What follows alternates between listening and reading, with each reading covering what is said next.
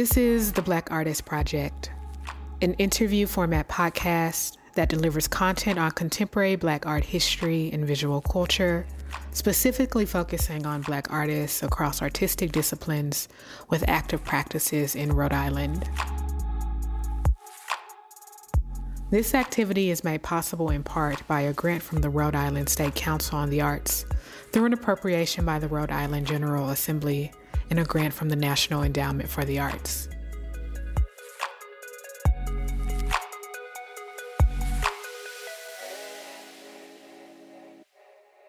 Kei Soares Cobb is a Cape Verdean American artist and healer whose practice is oriented to finding harmony and rhythm with the forces and beings of the natural world.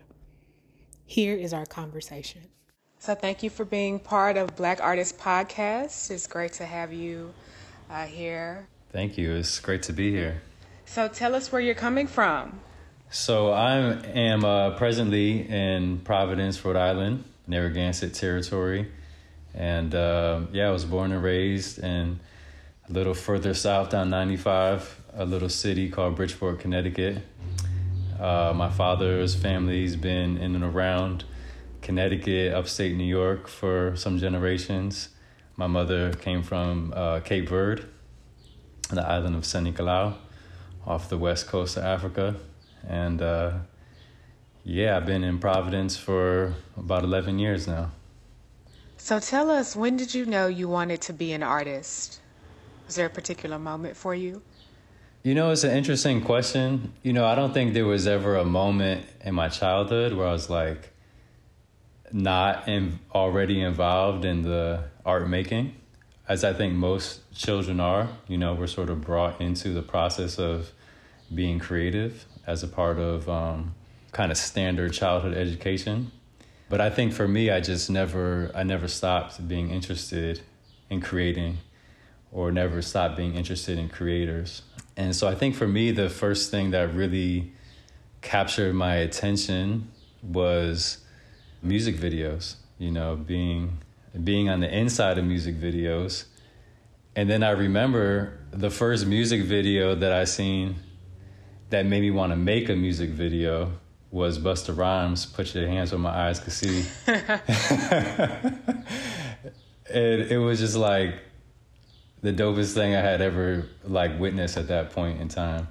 It just stretched my imagination so far. And so I think that's when I kind of started playing around in kind of a multimedia like relationship to sound making and um, visuals and really thinking about like how to create a space for performance or a space for being embodied. Yeah. So you studied music technology, and now with Busta Rhymes becoming a clear influence, I can see why that was, you know, an interest of yours. But at Northeastern University, you sort of merged those two fields, and so what was it like to study both? So when I went to Northeastern studying music technology, at the time I was making beats. You know, I was making beats for rappers and singers, and doing that in high school and uh, you know I really wanted to be a producer. So you know Northeastern had a music technology program, music and a music industry program, and I was kind of inside of that, which I'm grateful for because you know I learned how to plug in wires and run a soundboard, you know, which are um, skills that I find useful to this day. But essentially, you know, like I was, I was kind of let down. I think by the by the state of being of like yeah like arts education and that type of university. It's really a business oriented school and even boston just sort of feels like a business oriented place. So that that kind of drop off just kind of like led me into more esoteric investigations at that time. Um, that's kind of when i became interested in philosophy. And really, I was also not a good philosophy student because uh, I wasn't interested in debating. I was interested in asking questions. yeah. So, what kind of questions were you asking yourself? Like, can you give us a just like yeah, yeah, just like why are we here? You know, like oh, the, um, the big like, ones, the existential. Yeah, ones. the big, yeah, the yeah the big existential crises. You know, and I was involved also with um, kind of the uh, the African American Institute at Northeastern, which is a is is a historical institute. I think one of the first ones, if not the if not the first African American institute in a private university in the country. And so there was just, yeah, some incredible professors up there who were sort of antagonizing this idea of, you know, what does it mean to be black in America? And at the same time, there were a lot of people at Northeastern and in Boston who were coming from many other black countries throughout the Caribbean, throughout Africa. And so these these like different trains of thought about blackness were sort of coming together in this African American Institute, while at the same time I was studying Plato and like Aristotle and uh, you know Nietzsche and you know these Western philosophers, and so yeah, these these uh, these questions really started to merge for me, um, and that's kind of like what really became my my focus in my later years in school. So chart a course for us. You're in Boston. You're a student you're finding yourself uh, amongst a lot of African diasporic people talking about philosophy. So then, how do you make your way to Providence? Like, and there's a big Cape Verde community in Providence, so I imagine it was sort of like a homecoming when you finally moved. Well, yeah, I mean, there's also a big uh, Cape Verdean community in Bridgeport, where I'm from. Oh, okay. You know, so I had grown up kind of in the Cape Verdean community and in a large um, African diaspora as well in Bridgeport. So I was kind of used to that. But yeah, when I was in Boston, you know, I was really focused on what, from my perspective, as coming up as a youth, a black youth in in the '90s, and like some sort of like fame, you know, or like making art within the paradigm of commercial capitalism, right? So I was thinking about like the music industry. I had a clothing company with uh, you know with a friend of mine, Asa Jackson, who's an incredible painter, and we were really thinking about like becoming the next bathing ape. So everything we were doing was sort of attached to this commercial success, which I think for me at that time was was my only awareness of how to make art. I didn't really have other examples of of artists at that point. And so when I when I did come to Providence, actually Providence was the first place where I started to uh, encounter artists who were outside of that paradigm. You know, because I was encountering people who were in the academic field of art making or curating, but I was also encountering people who were like in the noise music scene or who were local poets, you know, who were like doing amazing things in the slam in the, in the slam scene. You know, people who were never going to be like commercially famous and also didn't care to be. And so I think in some ways that was really the homecoming of of moving to Providence where there became this like settling in my nervous system from this notion of like making it as an artist or being relevant as an artist is also attached to commercial success. Yeah. Yeah, speaking of, I don't know, the somatically calming influence of Providence, you're a healer and also someone who specializes in plant medicine and body work. So, in what ways does holistic health inform your artistic practice as a choreographer and performance artist? that's uh, something that's that's a question that I'm also placing before myself right now. Trying to I'm trying to create some space, I think, to integrate those practices a little more. But I think that for sure the me even coming into the space of um, dance and choreography for me has really been kind of like a side path from my bodywork practice. So, really having developed a yoga practice when I was in Boston, kind of led me sort of back into a dance practice because I, I did some dance and as a child and in high school, but I was really out of the practice. And so yeah, just kind of like coming back into the into the field of like embodiment practices, contact improvisation. This kind of led me into the dance world. And then at a certain point in time I became really interested in like how do I find a somatic practice that has more ancestral relevance to me? And so that's when I started becoming interested in, in African dance or just, just trying to look at, oh, okay, what are, yeah, what is Africa doing right now? What are the choreographers from Africa in Africa doing? What is the, what is contemporary dance in Africa? Because you know, growing up, the only African dance that I was ever given was very, you know, traditional. This is the way people have been doing it for hundreds of years, maybe thousands or millions of years, sort of thing. Yeah, so yeah, that movement from the from the somatic practice, the healing practice, into the art practice, yeah, has really sort of like defined me as a dancer, at least. So, who are some of your artistic mentors or artists that may have inspired your uh, current trajectory as a as a dancer? Yeah, so I've been really lucky to have worked alongside of a couple artists that I that I really look up to. Um, the first in in the in the dance world being Yantande, who um, had been living in Providence, is now uh, teaching down at Temple in Philly. He sort of introduced me um, in his own movement practice to what his idea of a contemporary kind of like Afro Caribbean, Afro American uh, movement language.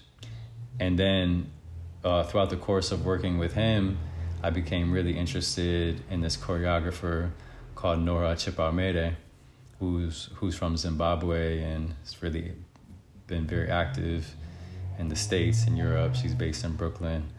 I met her back in 2017 and uh, was so so interested in her work. And then in uh, 2019, she called me up to join her in the studio. So I've been I've been working with her for the past few years on her on her present work called Nehanda. So we're currently we're not currently on tour, but uh, we'll be back on tour uh, in September um, doing that work. How has the pandemic either rerouted or re- reoriented your artistic practice? I think that working with Nora um, specifically, she, you know, she's been blessed to be uh, supported throughout the pandemic. And so we've had a number of long residencies. We did a three month residency last year and a two month residency this year with some performances along the way. So I've been able to stay in a movement practice, you know, working with her.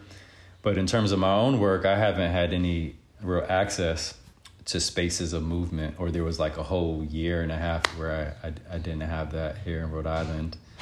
And so yeah, I really began to actually even question like what is performance, you know, or what you know, what is the purpose? Like what is the relationship between a performer and an audience? Um, and I think that with the state of what it is to be human or have a human interaction, that has changed so much over the course of the past two years, right? Because everything is very heightened. Touch is heightened. Being in six feet of proximity is heightened knowing that we're breathing the same air is is heightened and so i think for me like all this is present in the act of performance or in the act of um, sharing a living art. And so i'm really investigating that. For a while i was like i'm not even performing anymore. I'm just making sound installations now. Um, and i'm not sure that that that's true but i think that I'm I've become a lot more interested in space making because the space has to matter, right? Like we can't just go into a theater anymore and just be like, "Oh yeah, we're in a black box and that doesn't mean anything." you know, where are we really? What are we doing here? Why are we taking this risk to be in the same space? What is at stake? And what it, you know, these are some of the questions I'm thinking about. So, Kei, you describe yourself as a fugitive Afrofuturist. Uh, can you unpack that for the listeners? What does that mean for you? So, the language around fugitivity uh, is is um, something that's that's been really inspired by uh, this incredible philosopher, thinker, Bayo Akomolafe, coming from Nigeria. Yeah, how he breaks down, you know, the state of fugitivity is really this this acknowledgement of you know what it means to be uh, living in a world that doesn't want us to know our oppression, doesn't want us to be able to meet our, our oppression, doesn't want us to know what it means to be black in this world, right? And so for me, the acknowledgement of what it is to be a black human on this planet at this time is a state of fugitivity because it acknowledges that there's actually nothing, there's no redemption available, you know, in this capitalistic white supremacist culture. So, yeah, we're inherently living outside the bounds, so to speak. And so the state of fugitivity is an acknowledgement of that and a call in of like, you know, who are we rolling with? Yeah, when I think about fugitivity specifically, I go to Frank Wilderson and Afro pessimism. Yeah. But that sounds a little different from what you're saying because uh, Afro pessimism, although uh, theoretically sort of aligned with this idea of social death, yes, is more oppressive, if you will, or it, it leaves less for speculative future building. It leaves less for thinking about black healing, black uh, communal sort of togetherness, thinking more literally optimistically about black subjectivity throughout the global world. But as a healer, you sort of have the responsibility to reel that sort of feeling in almost. So how do you how do you negotiate those two things for people who are, you know, feeling all of those feelings that have to do with what you just said in terms of sort of being potentially, I don't know, lost in this capitalist mire, but still wanting to have that human connection and wanting to be a healed, full person showing up in the world? Yes, that's that's a beautiful question and an important one. And I'll just also shout out uh, Frank B. Wilderson. I, I, I love his work, but um, you know, in my work in the biodynamics field, which is the type of body work that I that I um, study and and and practice, and I'll shout out my teacher and Ndrali Horn. You know, we work with this understanding, this knowing that all of nature, including ourselves, is self healing, is self regulating. That that we come into this world with all the resources that we need to have health. And that that health is actually what creates us. That spark of conception, that moment of conception, is an act of health. Some might call it God or creation or grace. And so that stays with us as long as we're alive. It's what being alive is. Being alive is to be in a state of health. Even if we're experiencing suffering, there's still this core health that's present.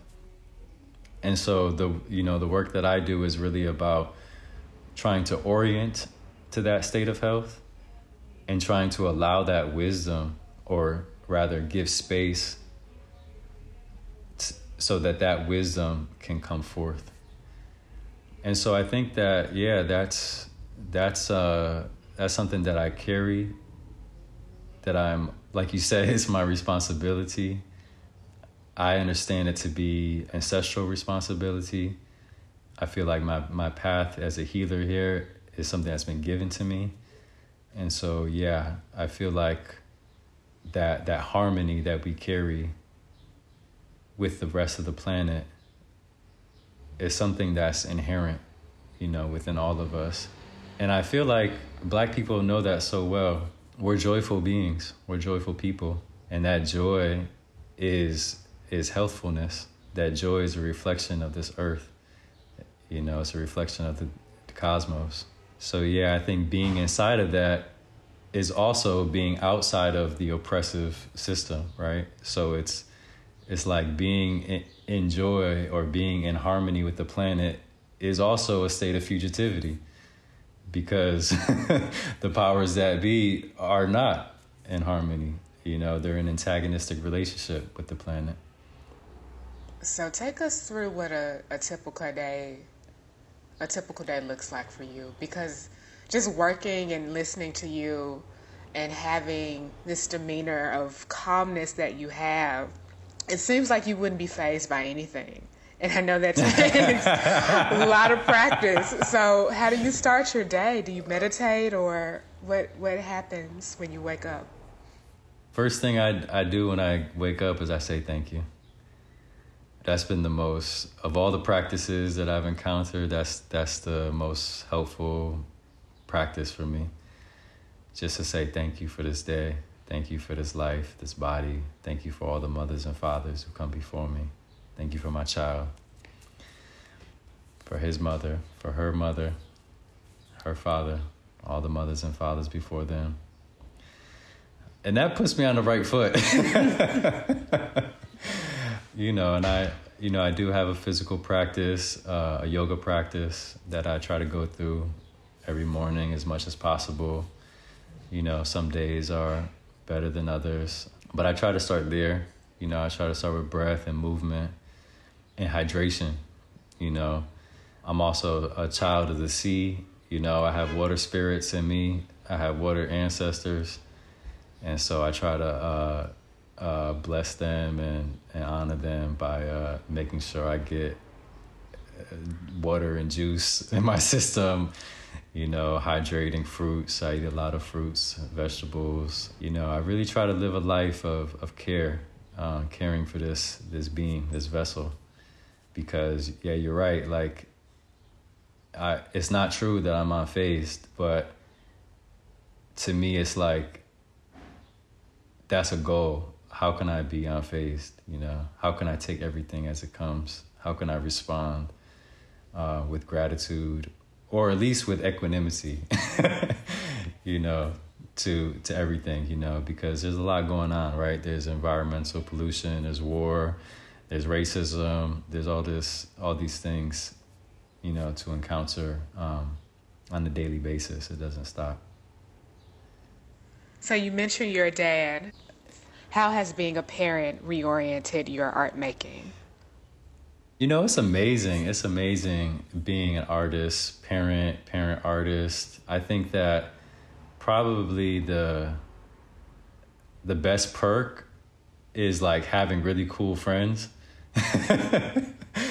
you know, um, because I get to I get to bring my son around them, you know, and you know, he gets to hear me talk all the time, but it's cool that he gets to engage with other people who have skills and who have ideas and who have, yeah, really interesting and deep relationships to, um, you know, not only to whatever it is that they're making, but also to the art that they've encountered in their life, you know, to the stories and the songs and the wisdoms that have been gifted to them from their parents or their mentors and ancestors. So you know, I would say that that's really, you know, the biggest, you know, gift for me is allowing, is bringing my child into a, a circle of artists. You know, he's at that age where, like I said before, most of the things he's doing can be could be considered artwork. You know, he's drawing all the time and playing instruments and um,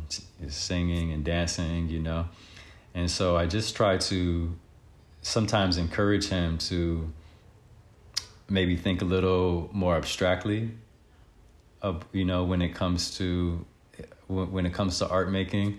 Sometimes it's annoying for him because you know, like he was reading um, "Things Fall Apart," and I tried to like give little extracurricular assignments. So I was like, I was like, why don't you make an artistic response, you know, to the end of the book?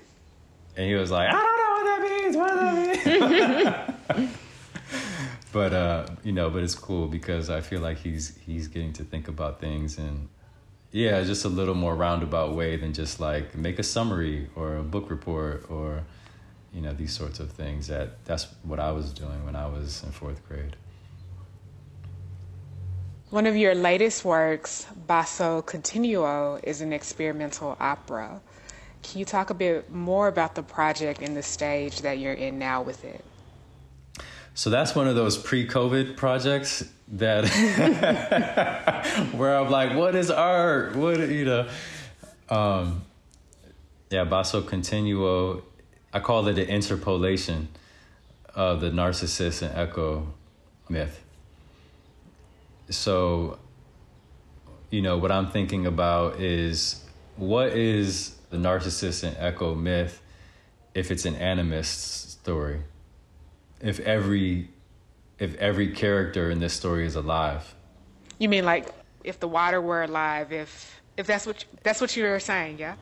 Yes yes right? You know so what happens if the pool is alive right? Yeah. like you know then then it's a very different story. And also I, I, I started to think about that because well this was like when uh, DT was the president and I, you know we were living in like almost like in the bedroom of a narcissist the entire country. Yeah and I you know I don't think he'll hear this so I'll just I'll just say that I, I I grew up with a narcissist father you know and so that that relationship to narcissism is something that I've been unpacking, you know, for, for several years now. And so just thinking about these devices, right? Like even right now, looking at our own image, thinking about my child who who's growing up in the sense that from the time he was born, he's been able to look at his own image immediately after someone capturing it Whereas like when I was a kid, we had to wait months, you know, for the for the photos to come back from Walgreens or whatever, or you know, years later, I might have seen a video of myself walking around as a toddler, you know, but none of none of that information was available to me. So, you know, what does it mean to be in relationship so in such intimate relationship to our reflection? You know, what are the poisons of that, but also what is possible, right? And what is possible if, in fact, this portal is alive. And, and, and what happens if narcissist actually enters the portal? You know, where do we go? You know, and I think that from from what I've learned reading different African tales and stuff like that, that that space of the water pool is often a portal into the underworld or into the ancestral realm. And so if narcissist can meet his own image in the pool just by looking at the water if we go into the water then we can meet our ancestors possibly and then really encounter ourselves. What does it mean to be human? You know what does it mean to be on this side of the portal? Yeah so that's what the work is dealing with and what stage is it in is like at this point, it's like I just have had this project too long. you know, yeah, I, I had some really great opportunities to be in studio with it um, at AS220. I was supported by RISCA. I was working with two amazing artists, friends of mine. Yeah, at this point, it's like it's really um, you know could be shown next week, but it could also just be continued to be developed so I, I have sound for it i have a basic sort of like staging for it you know but you know this is one of those projects that i'm curious about like what does it mean for this to exist in a different space than the like black box theater you know? And even now i can hear that your training in philosophy is coming through because this is sort of like a treatise on ego death and how that sort of gets reintegrated in performance in the form of this opera. What what makes it different than some of your other considerations? Would you say, or is it in a, a is it the same? Is it an extension of other projects you've been doing? I think that you know the through line um, from other projects to Basso Continuo, and even from Basso Continuo to some of the other work that I've been working on since then, is really the sound ideas. Yeah, I'm really interested in in my own my own uh, sonic narrative, or the the sounds that my ears have been co- collecting since childhood. And so, yeah, the the name Basso Continuo is really uh, sort of describing this continuum of bass. Like there there was a moment, I think it was 2017. I was walking through Queens, New York, with uh, a good friend of mine, and uh, you know, I'm sure you've heard this, where there's a barbecue like maybe three or four blocks away, and you don't really know like what kind of music you're hearing. All you know is that there's you can hear the bass line, right? And at that point, it could be reggae, it could be reggaeton, it could be soul music, it could be hip hop, right? But there's a continuum and there's a there's a through line of this sort of like Africana culture that we all share. This relationship to the bass is loud. Is yeah. you can you're gonna hear the bass, right? Or like if a car is passing by, you might not even hear any of the instruments in the song, but you can hear the bass clattering against the trunk. This is really interesting to me. And so yeah, that that through line of working with bass and being interested in bass heavy music sort of comes in to the basso continuo idea. But I think it's really like in terms of seeing it as a, a theater work, which I'm not sure if it will ever be a theater work, but working on it as a theater work, it was really my first time in the creator seat of a of of a theater proposition, and so that that was yeah kind of a step out, you know, from where I had been as a mostly like individual performer, yeah, making a lot of like street art or street potential art. So, last question for you, or second to last, penultimate question. What does liberation look like to you? Ooh.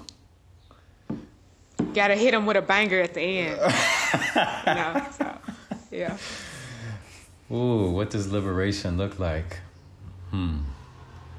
That's a good question because I ask for liberation for all beings every day. And sometimes that question comes up for me, you know, even while I'm expressing my desire for liberation for myself and for all beings. I question what does what can liberation look like on this planet? What can liberation look like when we're bound inside of a body. And so I think that in this moment, in this current present right now, if I were to ask for liberation, I think I would ask for an acknowledgement of the harm, the unfair and oppressive practices and institutions that have guided us into this state. And I would ask for a collective reckoning. And I would ask for uh, universal health care and an equal share. you know, I don't know. I don't know what else, you know, like, you know, I think that ultimately, like, we're a part of the earth, right? Like, we are we are like the microbiome of the earth's gut and in order for us to be liberated or to even know what liberation is it's like the earth has to have liberation. You know, every being on this planet has to have liberation. It's so hard to even fathom what that means. And thank you for that answer. And lastly, can you shout out yourself? Tell us where to find you. Tell us if you have anything you'd like people to look out for in the upcoming months and years. Yeah, thank you for the opportunity. Um, I'll definitely shout out the work that I'm presently most invested in, which is um, Nehanda by Nora Chipaumire. That's going to be coming back stateside this fall. We'll be at the Quick Center, Fairfield University. We'll be in New York City. I'm not sure where yet. oh, excuse me. We're going to be at the Brooklyn Museum in New York City. We're going to be in Philadelphia, I believe, at the uh, University of the Arts we're gonna be all over the place. But that's yeah, that's a monumental effort and work that I'm very proud to be a part of. Also engaging in these questions of uh, liberation, fugitivity, um, healing practices, and uh, in terms of what I'm doing, you know, I would just love it if uh, people would come and and uh, you know get some body work. come get a massage. Come come get a craniosacral uh, treatment, or like let's meet up at the park, you know, and like hang out in the sunshine and drink some some fresh green juice together. You know, let's get well. Let's get let's get healthy. Let's get vibrant. Yeah, that's that's what I would ask for for all of us, including you, Anita. If you ever uh, are in Providence anytime soon, come holler at me. We'll will. we'll, uh, we'll take a nice walk in nature and and uh, sip some green juice. Can't say no to green juice.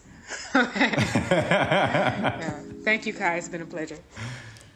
It has been a pleasure for me, Anita. Thank you. This episode was sponsored by the Rhode Island State Council on the Arts and was edited by me, Alex Hainsworth.